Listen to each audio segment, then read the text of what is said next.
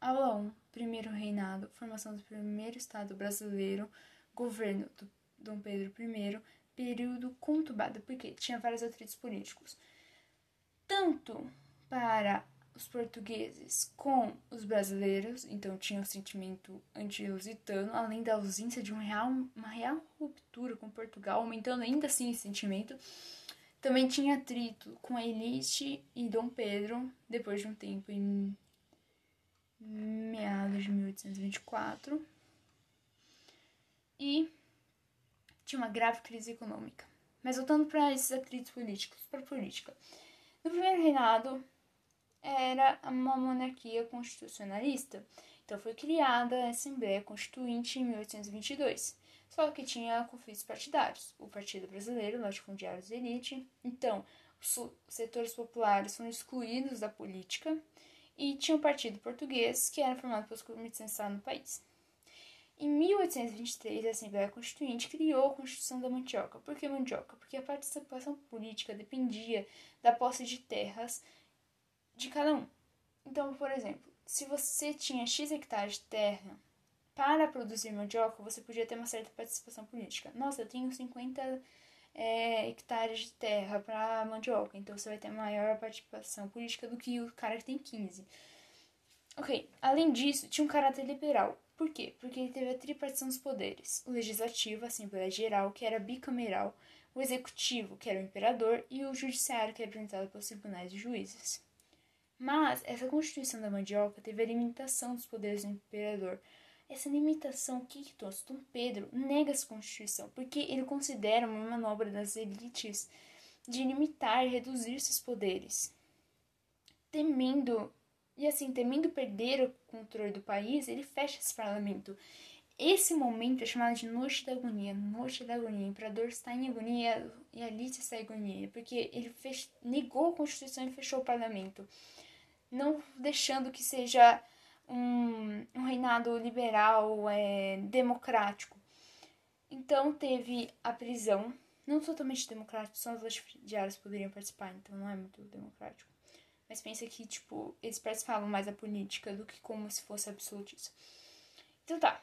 Daí teve a, a prisão dos opositores de Dom Pedro, após, quando aconteceu a ação de agonia. Teve a criação do Conselho de Estado. Os conselheiros eram escolhidos por Dom Pedro, beneficiando Dom Pedro, porque se ele tivesse uma ideia, falasse, olha, essa é uma ideia, os conselheiros, obviamente, iam falar assim, boa ideia. E, assim, a elite divide, classifica o, e denuncia o Dom Pedro I em duas, dois diferentes opostos. Esses são os opostos. Uma da parte da elite diz que o imperador era estava agindo como autoritário e muito centralizador. Já outra dizia que ele lutava para não tornar o fantoche desses do parlamento, da, dos latifundiários. Então, esses aí que diziam que não que estava lutando para não se tornar fantoche eram mais conservadores. Então, com o Conselho de Estado e Dom Pedro, em 1824, criou-se a Constituição outorgada, outorgada Constituição outorgada. Porque o que, é outorgada? Tudo junto. Dom Pedro impõe e aceita, aceita e impõe essa Constituição na sociedade. O que, que ela tem? Ela é centraliza, ela tem um caráter centralizador e liberal. Por quê? Liberal. Ainda existe a tripartição dos poderes. Entretanto, centralizador, a monarquia constitucional é hereditária, então sempre vai ter um imperador. Assim. E, além disso, criou-se o quarto poder, voltando a centralizador. Esse quarto poder é chamado de poder moderador. Poder moderador. Poder moderador. Porque ele modera os poderes das três. Ele modera os três poderes, com o intuito de manter o equilíbrio. Então, o imperador atua sobre os três poderes, nas três partições, com o intuito de manter o equilíbrio. Nesse tempo, o voto era censitário, então quem tem mais terra tem maior participação política, masculino e indireto, em dois graus. Ele é indireto em dois graus. Primeiro, os latifundiários, as pessoas que podiam ter participação política, elegiam um eleitor. E esse eleitor elegia os dois deputados. Além disso, essa Constituição ortogada é, ela, além outro caráter centralizador é os poderes religiosos para o imperador. Então agora ele tinha o poder padroa, padroaco.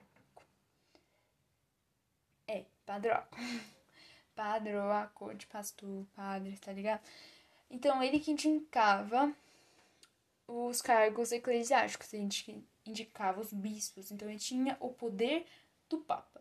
E além disso, ele também tinha o poder de ben Benerasto. Bene... É, mano.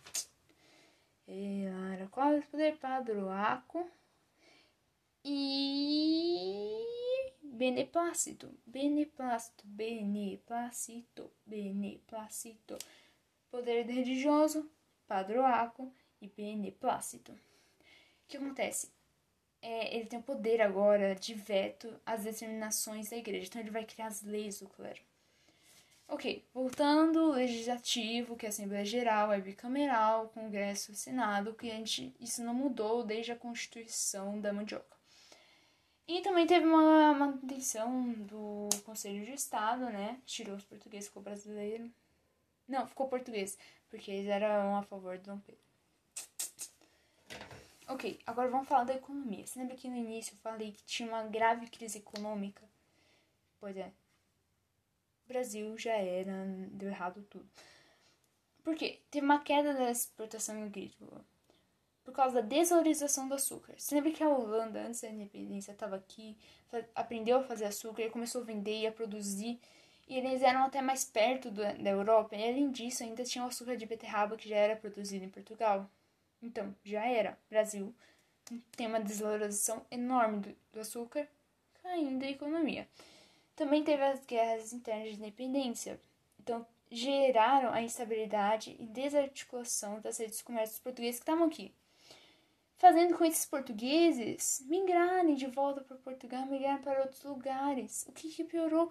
Piorou ainda mais a economia. Estamos cagados, mano. Então, além de ter a queda de exportação, ainda tivemos as guerras internas da independência e a imigração dos portugueses do Brasil. Então já era. E teve o esgotamento do ouro. Portugal tirou tudo. Só que a grande ideia do Dom Pedro I, ele invocou uma ideia genial. Vou criar uma moeda para mim. Só que o que acontece? Não tem muito ouro, não dá pra, tipo, ter uma grande diferença. Então, muita gente conseguia copiar a moeda, então tinha uma grande inflação. Além disso, olha essa, Lara, presta atenção. Dom João, pai de Dom Pedro, que está lá em Portugal, tinha um capital no Banco do Brasil. Um grande capital, tudo acumulado no, durante seu reinado. O que acontece? Esse capital volta para Portugal. O Brasil perde dinheiro que ele tinha também. Além disso, teve a Revolução Agrícola, que foi uma busca por um novo tipo de exportação, o café, que ele era produzido apesar das secas que estavam tendo no Nordeste. Só que, o problema, seca demais no Nordeste, não tinha produção de gado. E as fazendas do Sudeste eram dominadas pelo café. A de trigo e das outras, agora é tudo café. Então, a gente teve a escassez dos produtos. A galera não, não tinha comida, era só café aumentando assim a, a inflamação ainda dos preços de, de produtos. Agora, temos uma dívida externa enorme, enorme no país. Teve um empréstimo da Inglaterra. Por quê? Para os conflitos e para o reconhecimento da independência para Portugal. Portugal não reconheceu ainda a independência do Brasil. Então, a estratégia de Portugal. O Brasil vai ter que pagar 2 milhões de libras para Portugal. Por quê? Isso é, o mes é a mesma dívida que Portugal tinha com a Inglaterra. Então, a, o Brasil pega empréstimo da Inglaterra para pagar essa dívida a Portugal, para ter esse conhecimento, e fica ainda mais em dívida com, com a Inglaterra. Então, já era. E Portugal sai quase inglês, né? Apesar de eles não estarem com uma economia tão boa, eles se livraram da dívida com com a Inglaterra. O que acontece? Agora que a Inglaterra emprestou tanto dinheiro, a Inglaterra exige a renovação de benefícios comerciais que estavam no Tratado de 1810, que era as taxas de importação serem abaixadas serem baixas, então importava muito, e dentre outros. Mas eles também é, exigiram a proibição do tráfico negreiro. Por quê? Porque agora estamos indo para a revolução industrial. A gente precisa de gente para comprar os nossos produtos. Estamos produzindo muito mais do que antes, mais pessoas para comprar, mais dinheiro. Quem é que está sobrando? Os negros. Então vamos dar liberdade para eles, para eles comprarem nossos produtos. Beleza.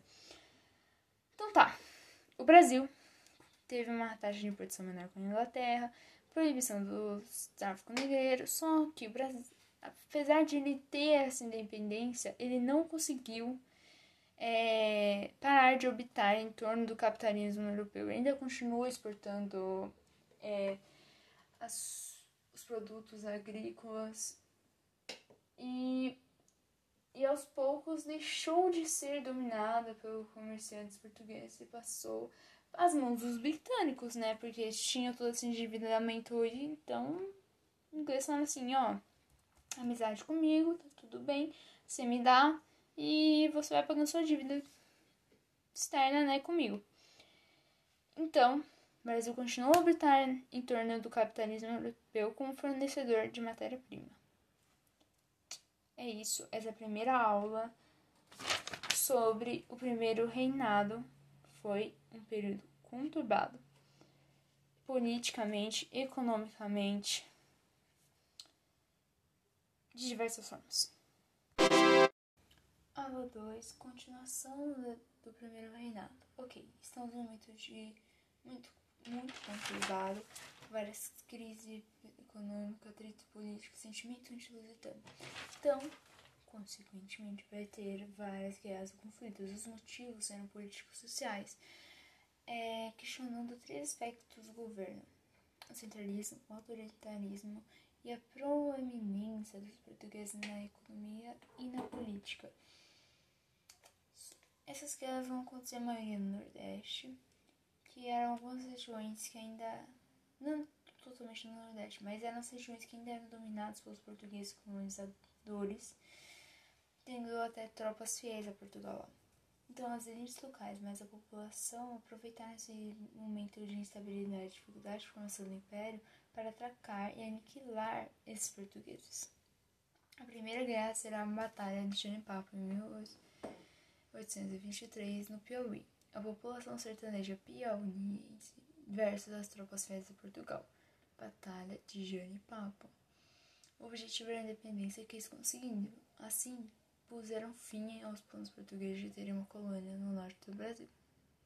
Depois da Batalha de Janipapo, Janipapo, Janipapo, teve a Mata dos Marotos em 1822 a 1831 na Bahia. Lembra, tipo, aquele mapa do maroto? Você vai colocar mata, marotos, com e tal.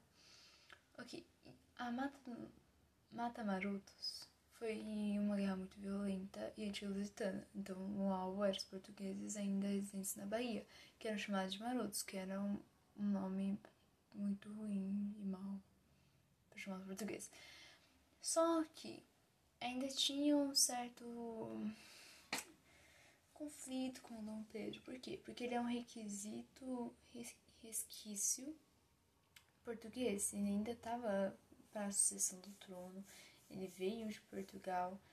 É, além de ele ter feito a dissolução da Assembleia Constituinte e ter acontecido aquela noite da agonia, aumentando só mais ainda os conflitos. O objetivo era a expulsão dos lusitanos e alguns movimentos republicanos. E se Dom Pedro I fosse para a Bahia, eles tentariam matá-lo. Então, tipo, todo português iria matá-lo na, na guerra, mata marotos, mata marotos, mata marotos. O problema. Um problema que aconteceu foi que, tipo, o Dom Pedro não conseguiu mandar oficiais lá. Por quê? Porque teve um motim de oficiais brasileiros lembra que a economia estava muito cagada. Tava tendo uma grave crise econômica. Então, tipo, como eles não conseguiam pagar os oficiais e eles, então os oficiais tinham que, além de combater as agitações, as revoltas eram em longas distâncias e eles não eram remunerados por causa disso. Então, eles tiveram vários motins para conseguirem ser pagos. Assim, Dom Pedro teve que contratar é, mercenários estrangeiros, tropas de mercenários estrangeiros. Ok, então já temos a Batalha de Janipapo, que foi independência e deu certo, a Mata Marotos, que não deu certo, mas eram todos os movimentos estão sendo anti-lusitanos, anti-lusitanos, tem um grande sentimento anti-lusitano. Depois teve a Confederação do Equador, no Ceará e no Pernambuco, em 1824.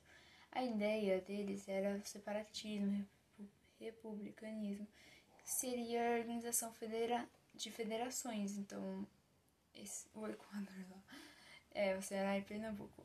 Que nem os Estados Unidos, eles foram bastante inspirados nos Estados Unidos com a forma de federação. É, eles tinham crítica ao governo por causa do autoritarismo, por causa desse poder centralizado. Uh, e, infelizmente, teve a repressão do, do governo, que foi por mercenários ingleses. E teve a execução dos líderes. Então, não deu certo a Confederação do Equador. O que, que deu certo agora? Só a Batalha do Janipapo, que foi uma população sertaneja piauiense contra tropas fiéis a Portugal, colocaram fim na plano dos portugueses de ter uma colônia no norte do Brasil, mata marotos, aniquilar todos os portugueses, é, expulsa, expulsar todos os lusitanos e outros movimentos, e caso o Dom Pedro estivesse lá, execução. Foram, não deu certo, e a Confederação do Equador era separatismo e republicanismo, críticas ao governo pelo seu autoritarismo poder centralizado, só que teve uma grande repressão do governo através de mercenários ingleses, porque, porque as tropas, os oficiais brasileiros, não foram remunerados, tinham que combater agitações, mas andar longas distâncias, fizeram montins. E então teve como foi uma repressão do governo da Confederação do Equador. Em 1824 teve a execução dos líderes. Próximo. Esse daqui é muito importante como também a Confederação do Equador junto com os outros. A Guerra da Cisplatina. Cisplatina. Cis, como C, Cisplatina. Cisplatina. Ok, lá. Eu quero que você lembre até agora das quatro guerras, porque são quatro guerras. Quatro. Quatro guerras no total. Um, dois, três, quatro, cinco. Ok. Primeira batalha do Genipapo deu certo. Mata Marotos não deu certo. Confederação do Equador não deu certo. Agora, Guerra da Cisplatina. Foi realizada na província Cisplatina em 1825 a 1828. A ideia deles era separatista e republicano e tiveram apoio da Argentina. Por quê? Porque a Argentina, todo mundo queria aquele território.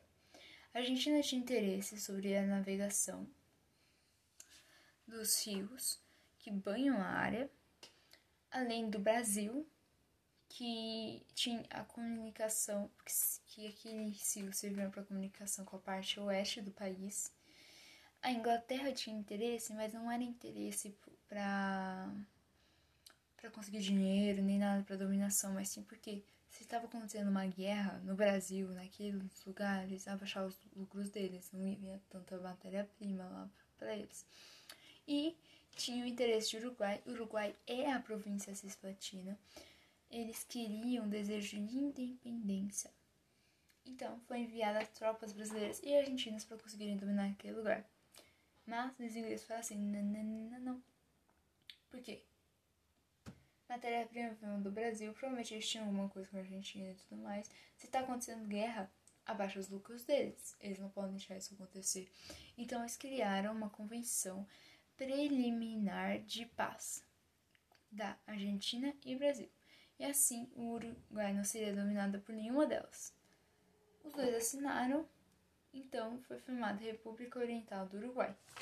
Então tá, temos a guerra de Batalha de Janipapo, Batalha do Janipapo, Batalha do Janipapo.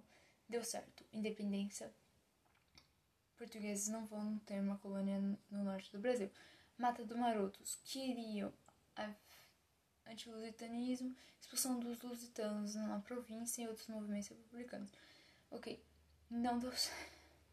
Não deu certo também, porque o Dom Pedro teve que contratar tropas de mercenários estrangeiros, porque os oficiais brasileiros não estavam sendo remunerados e eles fizeram motins. Depois tivemos a Confederação do Equador, que era separatismo republicano, eles queriam se organizar confederações igual aos Estados Unidos, mas não deu certo, repressão do governo por mercenários ingleses execução dos líderes. Após isso, temos a Guerra da Cisplatina. Deu certo, teve a República Oriental do Portugal. Agora, declínio do primeiro reinado está acontecendo esse declínio? Por vários motivos. A crise está horrível, só tem guerra, autoritarismo, perda de um ponto estratégico, tá tudo horrível. Então tá, a independência do Brasil não é o não foi o rompimento de diversos setores com Portugal. Então, tipo, mais que o Brasil tenha se tornado independente, muitos setores continuaram vinculados a Portugal. E assim, a população tinha um grande temor de recolonização e o retorno da soberania portuguesa. E ainda mais tinha essa insegurança ainda mais aumentava quando Dom Pedro era português e era herdeiro do trono. Então, Dom Pedro estava numa situação muito difícil. Ok, mas voltando assim, declínio do primeiro outros motivos, o autoritarismo, a Constituição de 1824 com poder moderador. O que, que é o poder moderador? Poder moderador dá o direito ao imperador a agir sobre, atuar sobre os três, as tripartições, para assim manter o equilíbrio entre elas. É tudo mentira, tá sendo absolutista, vai mandar tudo naquilo. Mas ele ainda tinha uns casos liberais na Constituição de 1824. Lembra disso? Além disso, teve altos gastos. Por quê? Porque tinha que conter essas revoltas para manter ele no poder, mas adiantou? Nem um pouco. tá, teve a perda da Cisplatina, que era um território estratégico muito importante para o Brasil. Então quer dizer que, tipo, do Pedro tá ruim. Além disso, Dom Pedro teve um envolvimento na sucessão portuguesa, porque em 1823 teve a morte de Dom João VI, que é o pai de Dom Pedro. Então, teve esse temor de recolonização. Tipo, Dom Pedro era o herdeiro do trono. O que, que Dom Pedro fez? Renunciou primeiro, renunciou ao trono a, em favor de sua filha. Então, tipo, ele renunciou o trono, mas deixou a filha no poder. Só que ela tinha, tipo, hum, hum, era muito nova. Ela não tinha idade para fazer isso. Então, quem ficou como regente? Dom Miguel, Dom Miguel, que era o irmão de Dom Pedro. Dom Miguel vai aceitar isso, a sobrinha dele, quando tentar de Dom, Dom Miguel ser. Gente, se você tem está perto do poder, você vai querer o poder sempre. Então acontece o golpe de Dom Miguel em 1828. Ele assume o trono e assim começam os conflitos entre ele e Dom Pedro I. Outros motivos teve o antilusitanismo brasileiros contra os portugueses anti-lusitano, pra entender, né? 1829 teve a morte de do, Dona Leopoldina, Dona Leopoldina, Dona Leopoldina. Quem é essa? Essa é a esposa de Dom Pedro. Ela foi quem assinou a independência. E quando o. Obviamente, Dom Pedro não estava perto do Brasil, porque ele tinha esse envolvimento ainda com Portugal, então ele realmente se direcionava muito a Portugal e isso deixava ainda mais insegurança para os brasileiros. Ela cuidava do povo, então ela era tipo como se fosse quem governava o país, como se fosse quem ajudava ela.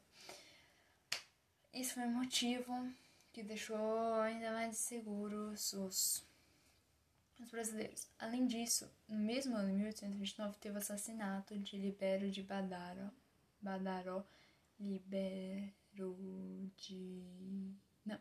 Libero Badaró. Libero Badaró. Era um escritor crítico de Dom Pedro. Sobre o seu autoritarismo. Então, tipo. Provavelmente, isso com certeza em todo momento da história. Mandaram matar o, o Libero Badaró. Lara, Libero Badaró. Lembra desse nome? Libero Badaró, que era um escritor crítico no período sobre o seu autoritarismo. Então, provavelmente ele foi assassinado. E tem dúvidas que a morte de Dona Leopoldina também foi assassinato, porque ela tinha, tinha uns conflitos assim entre Dom Pedro e Dona Leopoldina.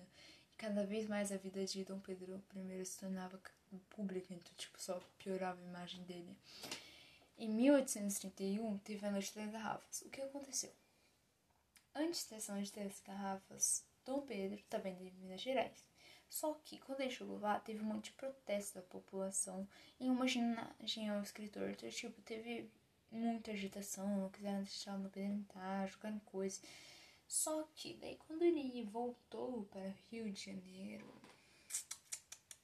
os portugueses falaram assim: hahaha, quiseram fazer isso, agora a gente vai mostrar como a gente é do bem, como ele tem que voltar para Portugal, como a gente deve assumir o poder. E daí eles fizeram uma festa para as chegadas de Pedro. O que aconteceu? A população jogou garrafas nele, por isso que é garrafas, pedras, mas principalmente garrafas. Então, tipo, deixou toda a cidade destruída, cheia de resquícios da guerra e um monte de sangue. Por isso que é a Noite das Garrafas. Além disso, teve os atritos ministeriais entre em que Dom Pedro colocou os portugueses no lugar dos brasileiros no, no ministério. Então a situação política era insustentável. E o ministério dos marqueses selou o fim do primeiro reinado. Dom Pedro, tipo, falaram assim, mano, você tá sendo xingado, mano, Tem, acabou, acabou, você tá sozinho. Então Dom Pedro se via isolado. Assim, Assim, em 7 de abril de 1831, 7 de abril de 1831, teve a renúncia de Dom Pedro I. Então ele retornou para Portugal. Ele guerrou contra Dom Miguel, ganhou, ficou no poder, ganhou, ficou como rei. A coroa brasileira foi para seu filho Dom Pedro II com 5 anos. Só que, como ele tinha 5 anos, na Constituição de 1824, ele dizia ah, que se não atingir a maioridade, tem que ser um poder regencial. Então teve a formação de um governo regencial. Então tá, o que aconteceu com essa saída? Após tudo isso, a imagem de Dom Pedro ficou dividida em duas partes em cada país. No Brasil, ele era visto como autoritário, absolutista, violento ou traidor. Já em Portugal, ele tinha uma postura liberal. Então dá pra ver que teve uma grande diferença entre cada um deles. É isso. Esse foi a Constituição, é, a continuação do primeiro reinado. Acabou esse primeiro reinado, vai começar o período regencial. É Aula 5. Ideologia do século XIX. Século XIX tivemos a Revolução Industrial, a Revolução Francesa, várias revoluções, né? Na Revolução Industrial, teve a formação da sociedade burguesa. Além disso, a ideologia da época era liberal, com os valores de igualdade, liberdade e individualismo. Teve também a aceleração da produção, para isso teve que ter exploração maior da mão de obra, gerando uma tensão entre a burguesia, que era a capital, né, que dava dinheiro para que se gerasse produtos, e o proletariado, que era a mão de obra do trabalho, é o trabalho, ele que fazia com que gerasse os produtos, ele era a mão. A solução dessa tensão foi em 1834, com a Lei dos Pobres. Mas antes disso, vamos pensar na Revolução Francesa e na Industrial, que definiram o rumo da sociedade europeia na época, além de, foi, de ser o ponto de partida do capitalismo liberal. No plano econômico, houve a consolidação de que o crescimento era desejado, o crescimento econômico era desejado por todos, além de fundamentar-se na livre atuação do empresário particulares. Isso vai estar baseado nos princípios econômicos de Adam Smith. Assim, consolidando uma poderosa burguesia que podia fazer tudo, né? Porque tá falando que fundamentava-se na livre atuação do, do empresário particulares. Então tá. Poderosa burguesia voltava para o processo de produção mais mercadoria. Então, por isso que teve, queria produzir mais, tinha que ter mais mão de obra. Daí, no plano político, tinha a garantia da propriedade e de uma série de direitos civis. Deveria isso, os direitos civis deveriam ser assegurados por uma Constituição. Deveria, deveria, não foi, né? Nem sempre é, nem todo mundo tem direito, mesmo que esteja escrito na Constituição. Ok.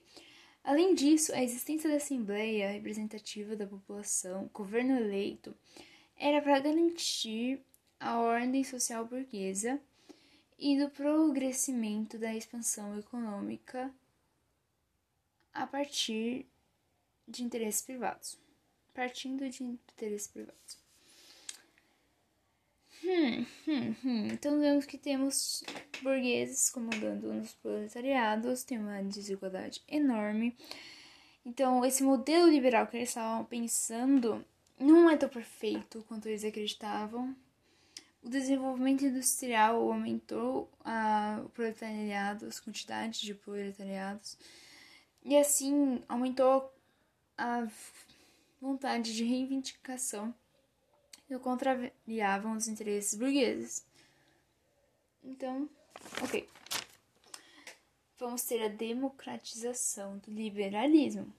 Todo mundo tem que ser igual, todo mundo tem direitos. Ok? Ok. Então, gerou-se movimentos sociais, contribuindo para a consolidação dos direitos civis e ajudando a consolidar uma identidade operária. Então tem um cartismo, cartismo. Lembra da carta do povo, em que eles reivindicaram um monte de coisa que a gente vai falar rapidamente. O cartismo foi um movimento popular. Teve a radicalização do liberalismo e teve a reivindicação descrita na Carta do Povo. Nela, reivindicava o fim do voto censitário, voto secreto, pra não ter aquela escola, tipo assim, nossa, eu votei em tal, e daí a galera, mano, você é burro, você é doido, e aí tá, começa a gerar uma guerra, conflitos. Então, voto secreto, muito bom. Fim do critério de propriedade para a eleição de membros do parlamento. Então, assim, poderia ter gente do da classe operária, do povo, assim, da classe popular, para fazer parte dos membros do parlamento.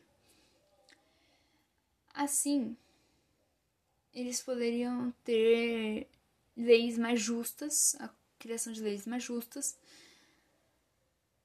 beneficiando as melhores condições de vida deles, obtendo direitos políticos para eleger esses caras. E é um círculo, né? Por exemplo, você eles obtêm direitos políticos. Através dessa carta, o objetivo era obter direitos políticos, e isso iria melhorar as condições de vida deles. Os trabalhadores poderiam eleger representantes para o legislativo, e assim seria possível criar leis mais justas. Além disso, eles também reivindicavam é, o pagamento para deputados eleitos. Então, as pessoas que eles poderiam eleger da classe operária, elas teriam pagamento, então elas conseguiriam sobreviver além de representar eles, o que ajudaria, porque senão elas teriam que tanto trabalhar quanto. Não ia dar tempo. Eles não iam conseguir, tipo, eles iam ficar 12 horas na empresa, na fábrica, trabalhando, trabalhando, trabalhando, depois iam ficar 3 horas. Isso não ia ajudar neles nem pra ter uma representação real no parlamento, quanto ter efetividade para a obtenção dos direitos políticos. Além disso, teve o voto proporcional também, que reivindicava o voto proporcional. Ok, eles entregaram essa carta do povo para o parlamento inglês, eles rejeitaram. O que, que teve? Confronto, obviamente, e montins com, em algumas regiões da Inglaterra. Além disso, teve o Trade Union, que é os sindicatos buscavam os, os direitos e melhores condições. Ah, isso também foi através das greves. Resultado disso, de tudo isso, para essas movimentações populares dos homens, a classe operária para conseguir direitos civis, foi o voto universal masculino. Beleza. Só que quem deixou de, de fora? As mulheres. Mulheres não tinham direito nenhum, era tipo, dona de casa fica aí parado. Então teve o sufragismo, que era a defesa do voto feminino, liderado por mulheres, obviamente. Eles, elas buscavam igualdade política, um dos valores do liberalismo, só que teve uma resistência masculina. Então foram feitos bocotes, campanhas é, desmoralizadoras, sabe? Tipo, se você vai realmente deixar a mulher, ela é burra, é, você vai se tornar homem de casa, ela vai mandar em você. Daí, tipo, ninguém queria que a mulher ganhasse voto.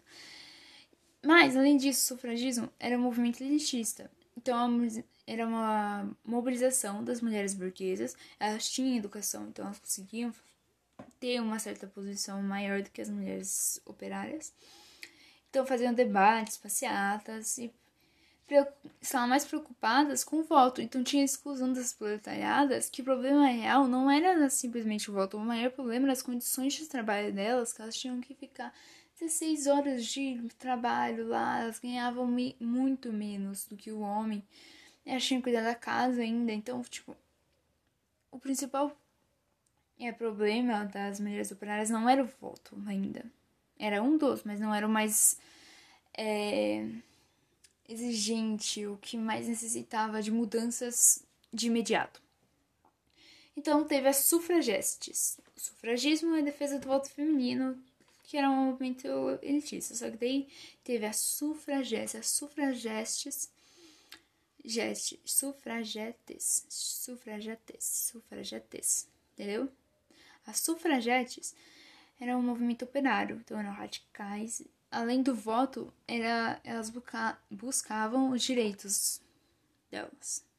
Compreende a diferença entre o movimento elitista e o movimento operário das sufragetes. Ok. Daí vamos falar sobre o liberalismo, que era uma das ideologias do século XIX, com o individualismo. Um novo mundo liberal tinha a crença que na, na competição como forma de promover a riqueza e assim, portanto, a felicidade geral, desde que é, dedicassem com igual zelo e empenho de trabalho, entre todos, entre todos eles. Os burgueses se consideravam mais competentes e mais inteligentes do que os demais. Isso justificava seu controle na política. E, além disso, um dos traços da característica nova da mentalidade burguesa era o individualismo. E através dele, o destino, a vida, o trabalho, a definição da classe social que ele fazia parte ou não, não era mais decidida de onde ele nascia. Então, tipo, pensando no feudalismo em que, tipo, era filho de um senhor então ele vai ser senhor feudal, não vai ser escravo, servidão, essas coisas. Se nasceu escravo, ia ser escravo. Mas agora, na verdade, que não era definido mais pelo nascimento, mas era pelas coisas que ele fazia, pelas ações que ele fazia, pelo. Sabe? É pelos. o que, que ele fazia. É que definia onde o seu destino, a sua vida, o seu trabalho, a sua classe social que pertencia. Então, cara super pobre podia ficar rico, um cara rico podia ficar pobre, mudando de classes sociais, assim, assim. Essa foi a aula 5 de História. Aulas 6 e 7 do Socialismo Utópico ao Marxismo. Ok, contexto. Então, no século XIX, temos a Revolução Industrial com o confronto capital-burgueses versus o trabalho, que é o poder trabalhado. 1834 foi criada a Lei dos Pobres Através dela foi criados workhouses, que eram estabelecimentos que acolhiam desempregados, dando condições mínimas de sobrevivência, tipo, ah, comida, água, pouco, não é tipo, ah, tem geladeira aqui, pega tudo se quiser. Não, era mínimo. Mas algum tipo de trabalho. Só que na realidade, na prática, eram locais de exploração de trabalho a custos reduzidos. Ou seja, malandragem. ok, daí surgiu dois tipos de socialismo. Socialismo utópico, em que a desigualdade e a pobreza gerada com a Revolução Industrial só seriam superadas por meio de uma reorganização geral da sociedade. Essa reorganização dependeria de leis ou de entendimento racional de que essa seria a forma mais justa de administrar a sociedade. Isso aconteceu? Provavelmente não, né? Porque ninguém pensa assim, nossa, essa seria a forma mais justa de administrar a sociedade. Dependendo dos seus privilégios, muita gente não vai querer. Ok, o porquê se chama socialismo utópico? Porque ele era considerado ideia ilusória, fora da realidade. Ele não falava, tem duas críticas aí que o, depois o marxismo vai fazer, de que ele não falava como deveria ser feito, como deveria ser feita essa reorganização geral da sociedade. E além disso, os trabalhadores ficavam passivos no processo, então eles não faziam parte das mudanças e não falavam o que podia o que deveria ser feito, o que poderia melhorar. Quem falava o que deveria ser feito e decidia se iria fazer eram os burgueses, que tipo podiam se beneficiar e não fazer também, porque eles falam assim, putz, vou perder uns privilégios, vou não vou conseguir produzir tanto, então eles não vão fazer. Tá, então, esse socialismo utópico foi a primeira proposta de emancipação social, uma proposta burguesa, uma das críticas do marxismo, né? Então, as mudanças eram limitadas, eles não querem, eles querem produzir mais. Então, eles vão falar assim, putz, sejam livres, trabalhem menos, é, recebam tanto dinheiro, eles querem produzir mais, lucrar mais. Então, as mudanças são muito limitadas. Daí temos três pessoas dos socialistas que têm uma ideia de como fazer essa reorientação geral da sociedade. Tem o Robert Owen, que nasceu em 1771, em 1898, 58, importante? Não. Tá, o Robert Owen, ele sabia, pretendia falar que era necessário que as pessoas se sensibilizassem pelas condições dos trabalhadores, em que tivesse uma cooperativa produtiva, uma comunidade cooperativa autônoma, as pessoas vão trabalhar bem, é, sem ter que ficar mandando, mas os trabalhadores vivem e trabalham na comunidade. É, iam dar educação, saúde, lazer, bons salários, menos horas de trabalho, isso ia ajudar a ter uma cooperativa produtiva, uma comunidade cooperativa autônoma, ia ser uma forma de viver, ia ser boa. Um exemplo, ele criou um modelo nas fábricas de New, New Lamarck, New Lamarck, Lanark, não é Lamarck, é Lanark com N. É, que teve sucesso só depois de 25 anos, é muito tempo. E existe muito, tipo, o burguês, ele tinha que diminuir os seus lucros para deixar os salários mais altos. É, menos horas de trabalho, então ele produzia menos. Boicot, obviamente, isso era inaceitável. Um bo... Houve um boicote. Oh, caramba, desculpa houve um boicote da burguesia. Então eles falaram assim, não vamos mais disponibilizar produtos para ele, porque essa ideia poderia ir para as outras fábricas. E falaram assim, nossa, olha como aqueles trabalhadores lá na fábrica de New Anarchy vivem bem, que têm educação, saúde, bons salários, menos horas de trabalho, vivem em uma comunidade cooperativa. Eles querem trabalhar. Então, obviamente, falência de homem, boicote dos burgueses, acabou, não deu certo. Após isso, temos também o Charles Fourier. Charles, com H no Charles, né? F-O-U-R-I-E-R. Beleza, não importa a data dele de nascimento, 1862 a 1837. Ok.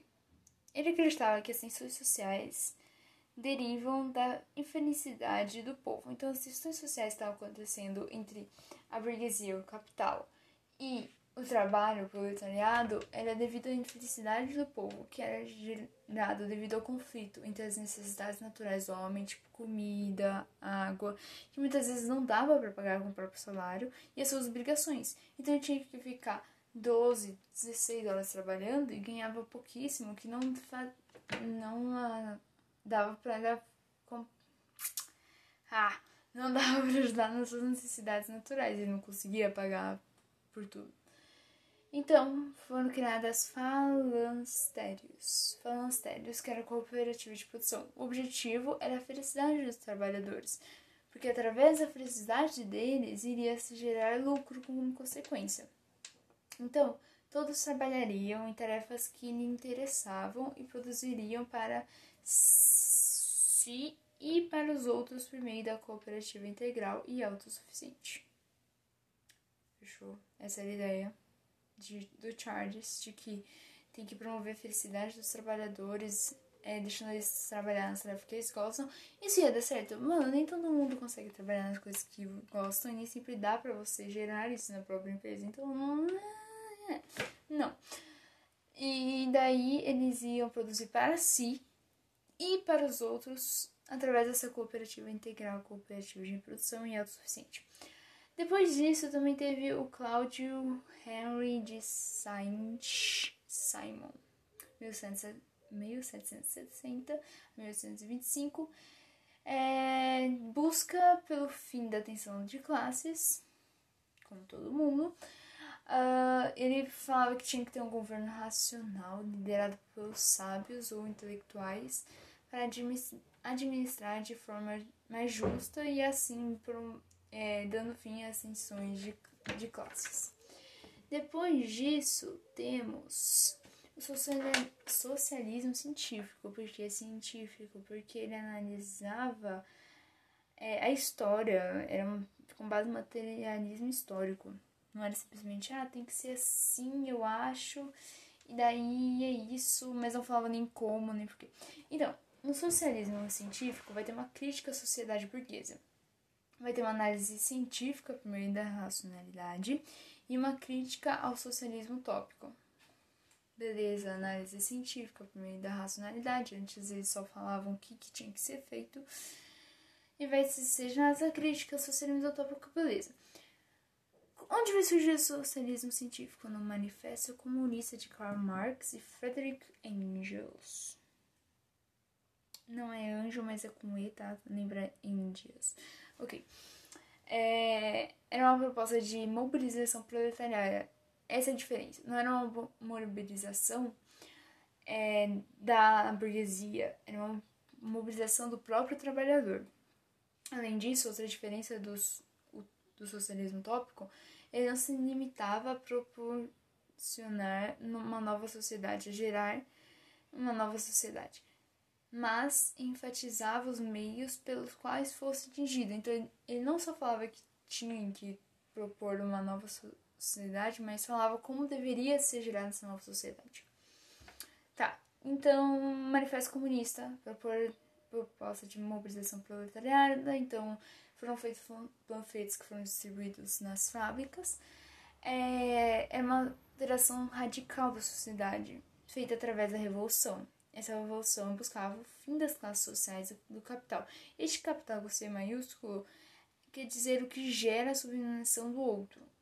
E assim, pelo, através do fim das classes e do capital, promoveria a igualdade. Além disso, também tinha um caráter internacionalismo. Trabalhadores do mundo univos, os trabalhadores, eles não participavam, eles eram a sua própria nação, eles que estavam juntos. Não era a nação, o país eles não faziam parte disso, mas sim da comunidade dos trabalhadores. Ok. Socialismo científico também tem um materialismo histórico, é a metodologia de análise. Daí temos a dialética marxista. A base socioeconômica, ou seja, as características so sociais e econômicas de uma civilização encontra reflexo na superestrutura. Superestrutura é a organização política, religiosa, cultural dela. Então, a infra estrutura é igual a material, vai ser a política, a sociedade, entre outros. A superestrutura é a imaterial, a cultura, a religião, entre outros também. Então, a infraestrutura determina a superestrutura. Essa é uma oposição à dialética de Hegeliana. Hegeliana com H. Então tá, dialética marxista, infraestrutura, que é a material, política social, determina a imaterial, cultura, religião. Então, a base socioeconômica de uma civilização encontra reflexo na superestrutura. Modo de produção. Formado pelas características infraestruturais, cultural, religião de uma sociedade. Ok? Então, é caracterizado por relações de poder esse modo de produção. Na antiguidade era o escravismo, no medieval é o feudalismo, na modernidade é o absolutismo barra uh, mercantilismo, no contemporâneo é o capitalismo. E como os atritos da sociedade, os atritos das classes sociais, mudava o modo de produção. Beleza, beleza. Então, lutas das classes sociais, vamos voltar, é o atrito entre dominantes e dominados em um modo de produção. Esse, essa luta de classes move a história. Então, gera alteração no modo de produção. A classe dominada quer o fim da sua exploração, enfrentando a classe dominante através de uma revolução e assim destrói o aparelho de dominação ideológica, criando um novo modo de produção. Vamos lá, luta de classes sociais. A classe dominada quer o fim da sua exploração. Ela faz uma revolução, destrói o aparelho de dominação ideológica e gera um novo modo de produção. Como, isso vamos dizer, no escravismo, em que era cidadão versus escravo. No feudalismo, depois é, muda de modo de produção. O feudalismo, senhor feudal versus os servos muda de novo o modo de produção, indo para o absolutismo, que é a nobreza versus a burguesia mais o povo, e daí, por último, o capitalismo, burguesia versus proletariado. Dentro do socialismo é, científico, vai falar também sobre a mais-valia, que é a diferença entre o valor do trabalho e o custo de produção. O custo de produção é o salário, o valor do trabalho, o que realmente valia o trabalho do proletariado e o custo que dão para ele. Isso gera a propriedade privada, a mais-valia gera a propriedade privada, assegurando a exploração capitalista, além assim gerando a exploração e a alienação do trabalho. Então, determinante determinante para o lucro do capitalismo. Então, a mais-valia gera a propriedade privada, assegura a exploração do capitalismo, então gera a exploração e a alienação do trabalhador, assim gerando lucro capitalista. Daí, o que Karl Marx, Karl, Karl Marx dizia? Ok, temos um modo de produção, temos as lutas da classe social. Daí tem que rolar uma revolução proletariada que, para ter essa proposta de alteração social radical, buscando o fim da propriedade privada, assim teria o fim da mais-valia, ainda mais, assim, com o fim da mais-valia, o fim da exploração capitalista e assim o fim da luta da classe social. Compreende? Então, tipo assim, vai ter a revolução proletariada, eles querem ter uma um manifesto comunista, uma proposta de mobilização proletariada, então proletariados vão fazer, mas alteração radical da sociedade, é o fim da classe e do capital, é uma igualdade. Beleza? Beleza. Como eles vão gerar isso? Através da revolução proletariada. Então, vai ser a busca do fim da propriedade privada, assim gerando o fim da mais-valia, gerando o fim da exploração capitalista, que teria o fim da luta das classes. Como seria feito isso? Através de uma revolução, que ela geraria o fim do capitalismo gerando um novo meio de produção que seria o socialismo. O socialismo teria como uma das suas principais características a abolição da propriedade privada, é, substituída pela propriedade coletiva administrada pelo governo, o Estado. Desculpa, administrada pelo Estado. O Estado teria a concentração de bens, né? E este faria a distribuição mais equilibrada da riqueza em todo mundo. Daí, do socialismo, vamos para os comunistas. Mas para assegurar essa alternância aí, é, Karl Marx propõe a ditadura do proletariado, que é um regime democrático, em que seria imposto violência, empregado violência, é, contra os inimigos da revolução, que levaria ao comunismo. O comunismo é a igualdade total e o fim do Estado. Isso é a aula 6 e 7, Socialismo Utópico, Socialismo Científico de Karl Marx e Friedrich Engels. Claro, compreendeu? Compreende. Lembra dessa o que gera cada um e como isso vai alterando a forma de estrutura da sociedade, beleza? Anarquismo, aula 8, remete a uma sociedade sem governo e Estado. Essa ideologia consolidou-se como um movimento liberatório voltado para a abolição de todas as instituições vistas como opressoras que controlam e disciplinam o homem, principalmente o Estado. Ela tem uma diferença com relação ao marxismo no processo revolucionário. No marxismo tem um Estado é, um estado transitório no socialismo, né? Que ele vai pegar todos os bens, vai dividir mais equilibradamente entre a sociedade, e depois iria ter o comunismo, que seria o fim do Estado. No anarquismo, não. No anarquismo, é depois que uh, tem a revolução entre os operários, é, o fim da propriedade privada, o fim da mais-valia, certo? Mais-valia, uh, traria o fim do Estado imediato, se opondo fortemente à ditadura do proletariado, que seria uma parte do socialismo, certo? Certo. E também era contra a racionalidade, por quê? Porque a racionalidade impõe modelos é, de vida, de comportamento. Então, eles afrontam, afrontando assim a liberdade do indivíduo por causa da racionalidade. Faz sentido um pouquinho, mas né, é necessário a racionalidade para sobreviver ser humano. Mas eles eram contra. Enfim, a gente vai falar sobre três pessoas que eram anarquistas. Pierre Joseph Proudhon é, ele propunha a Associação de Trabalhadores Livres, opondo-se à propriedade estatal e à grande propriedade burguesa, e assim, fim do capitalismo, mais propriedade privada. Certo? Certo. Normal. Todo mundo é afim, é, todo mundo acredita que não deve ter Estado, que deve ser imediato, que todo mundo tem que ser igual e tudo mais. Mikia. É russo, tá? é M-I-K-H-A-I-L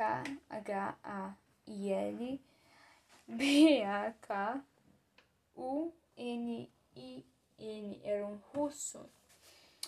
Ele era a favor do fim do Estado, como todos, é, barra o fim do domínio das elites, através da ação terrorista. Então, a violência era dirigida a representantes de propriedade privada do Estado e das instituições. Ele também é, era a favor do anarcosindicalismo, então era uma vertente dos anarquistas que, eram, que aceitavam os sindicatos dos proletariados. Além disso, temos a Emma Goldman, que disseminou o anarquismo nos Estados Unidos, falando sobre anarquismo feminino, principalmente, em que falava sobre a opressão masculina sobre a mulher, em que diante da estrutura familiar religiosa, então ela negava essa servidão feminina, negava o direito alheio, alheio sobre o corpo da mulher, a maternidade como função natural da mulher também. Então era ela defendia a emancipação feminina. Além disso, durante esse período do anarquismo, do século XIX, né, com esse surgimento de novas ideias e tudo mais, em 1864, Marx liderou a criação da Associação Internacional dos Trabalhadores, ou simplesmente Internacional. É, a primeira internacional é, possuía diferentes representantes de diferentes de ideologias, então tinha a divisão dos trabalhadores. Então não funciona nada essa associação dos trabalhadores. E nela também teve a divisão dos anarquistas, que um deles era contra essa associação dos trabalhadores e o outro eram os anarcosindicalismos que eram a favor, que aceitavam ser sindicato. Depois teve a Segunda Internacional sobre o impacto da social-democracia. Então, o Partido Social Democrata da Alemanha havia sido criado em 1875, desde então tornara-se uma importante força política social do país, defendia ideias marxistas e contava com o apoio dos sindicatos. Isso foi a Segunda Internacional. Uh, depois teve a Revolução Russa, né? E daí foi criar. Ah, teve vários partidos. Daí teve, deu origem, depois da Revolução Russa, a Terceira Internacional, que foi um movimento que buscava articular ações e grupos revolucionários em todos todo mundo a partir da liderança da Rússia Soviética. Entendeu? Além disso, teve a Igreja Católica, que em 1891 publicou um enciclira. Enci... Enciclira. Encíclica. Encíclica. Olha isso. Encíclica. Encíclica. Eclesiástico. Não, é encíclica. Encíclica. Encíclica Rerum Novarum, que era que foi escrito pelo Papa e falava sobre o posicionamento da igreja a respeito do que estava passando na sociedade no momento. Nele, teve a defesa da propriedade privada e do direito dos trabalhadores de se organizar em sindicatos e condenava é, a, a luta das classes porque ela propagava violência. Porque pregava violência, então eles eram contra. Esse anarquismo tem três pessoas: Pierre Joseph Fondureau, que era a favor da associação dos trabalhadores livres, opondo-se às propriedades privadas, tendo o fim delas e o fim do capitalismo. Daí teve o russo lá, que era a favor do fim do Estado uhum. através da ação terrorista também era a favor do anarcossindicalismo. Pensa assim, anarcos, nossa, anarcossindicalismo. Anarco, que é anarquismo, e sindicalismo, entendeu? Junta tudo. Daí teve a Emma Goldman, que teve o anarquismo feminismo, que fez da emancipação da mulher, 1864, criação da Associação do Internacional. Primeiro, deu tudo errado, divisão dos trabalhadores, depois teve a da Alemanha. E depois teve a Revolução Russa, que foi para buscar é, grupos, ações e grupos de todo mundo, a partir de ações e grupos revolucionários, juntarem para de todo mundo a partir da liderança russa soviética. Beleza, é isso. Daí a igreja falou sobre seus posicionamentos sobre anarquismo falando que ele defendia a propriedade privada, o que o anarquismo não queria, e era a favor dos direitos dos trabalhadores de se organizarem nos sindicatos e condenava é, a luta de classes. Mas esse, esse encíclica, encíclica não teve muita influência, porque, porque alguns países da Europa, com a Revolução Industrial, a a Igreja Católica não tinha mais tanta influência sobre eles. E daí, mesmo publicando na, somente na América Latina, eles tinham, de certa forma, ainda poder sobre o Estado, mas a América Latina não tinha entrado ainda na Revolução Industrial, então não, não adiantou muito eles falarem isso. Essa foi a aula 8, anarquismo.